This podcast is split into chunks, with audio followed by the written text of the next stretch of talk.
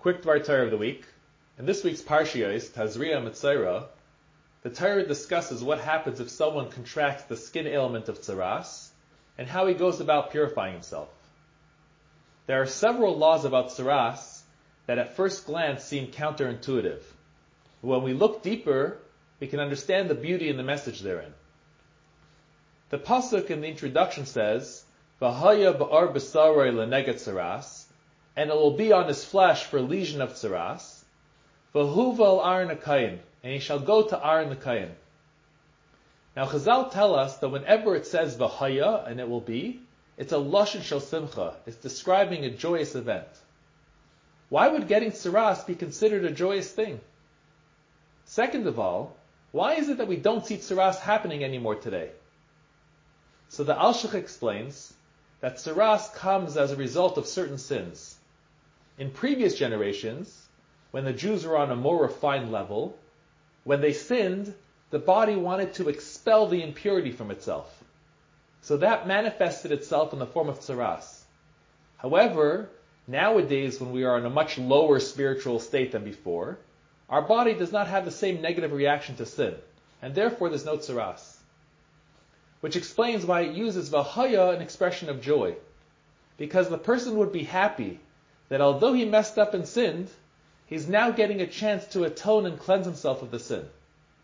Being able to accomplish real teshuvah is a moment to be celebrated and joyous. Which leads us to another important question and lesson. The only person that can review tzara'as and determine whether the person will have to isolate or not is a kayin. Not the navi, not the rav, only a kayin. And it can even be a kayin that is a baal mum, who has physical blemishes that render him unfit to serve in the Beis Hamikdash. Nevertheless, such a kayin can still make a determination about tzara'as. With one exception. If a kayin is blind in one or both eyes, then he cannot. Why is that? Why can every kayin, even one with physical blemishes, be able to pass judgment on tzara'as? But if he's blind in one eye, he cannot. So in Likutei Basar Likutei, he explains that when the Torah says the kayin needs to look at the tzara'as, he needs to look at all the flesh, healthy and not healthy. This means that when the kayin is about to pass judgment on this person, it's not just enough to see the blemishes, the faults of the sinner, but he needs to be able to observe the healthy flesh too, to see him as the human being he is and recognize his good qualities as well. This is why a kayin that is blind in one eye cannot have this role. As the Rambam says, physical blemishes are a reflection of inner spiritual impediments. If he is blind in one eye, that may be an indication that he lacks the ability to see the big picture. And we do not want such a kayin making decisions about such sensitive matters.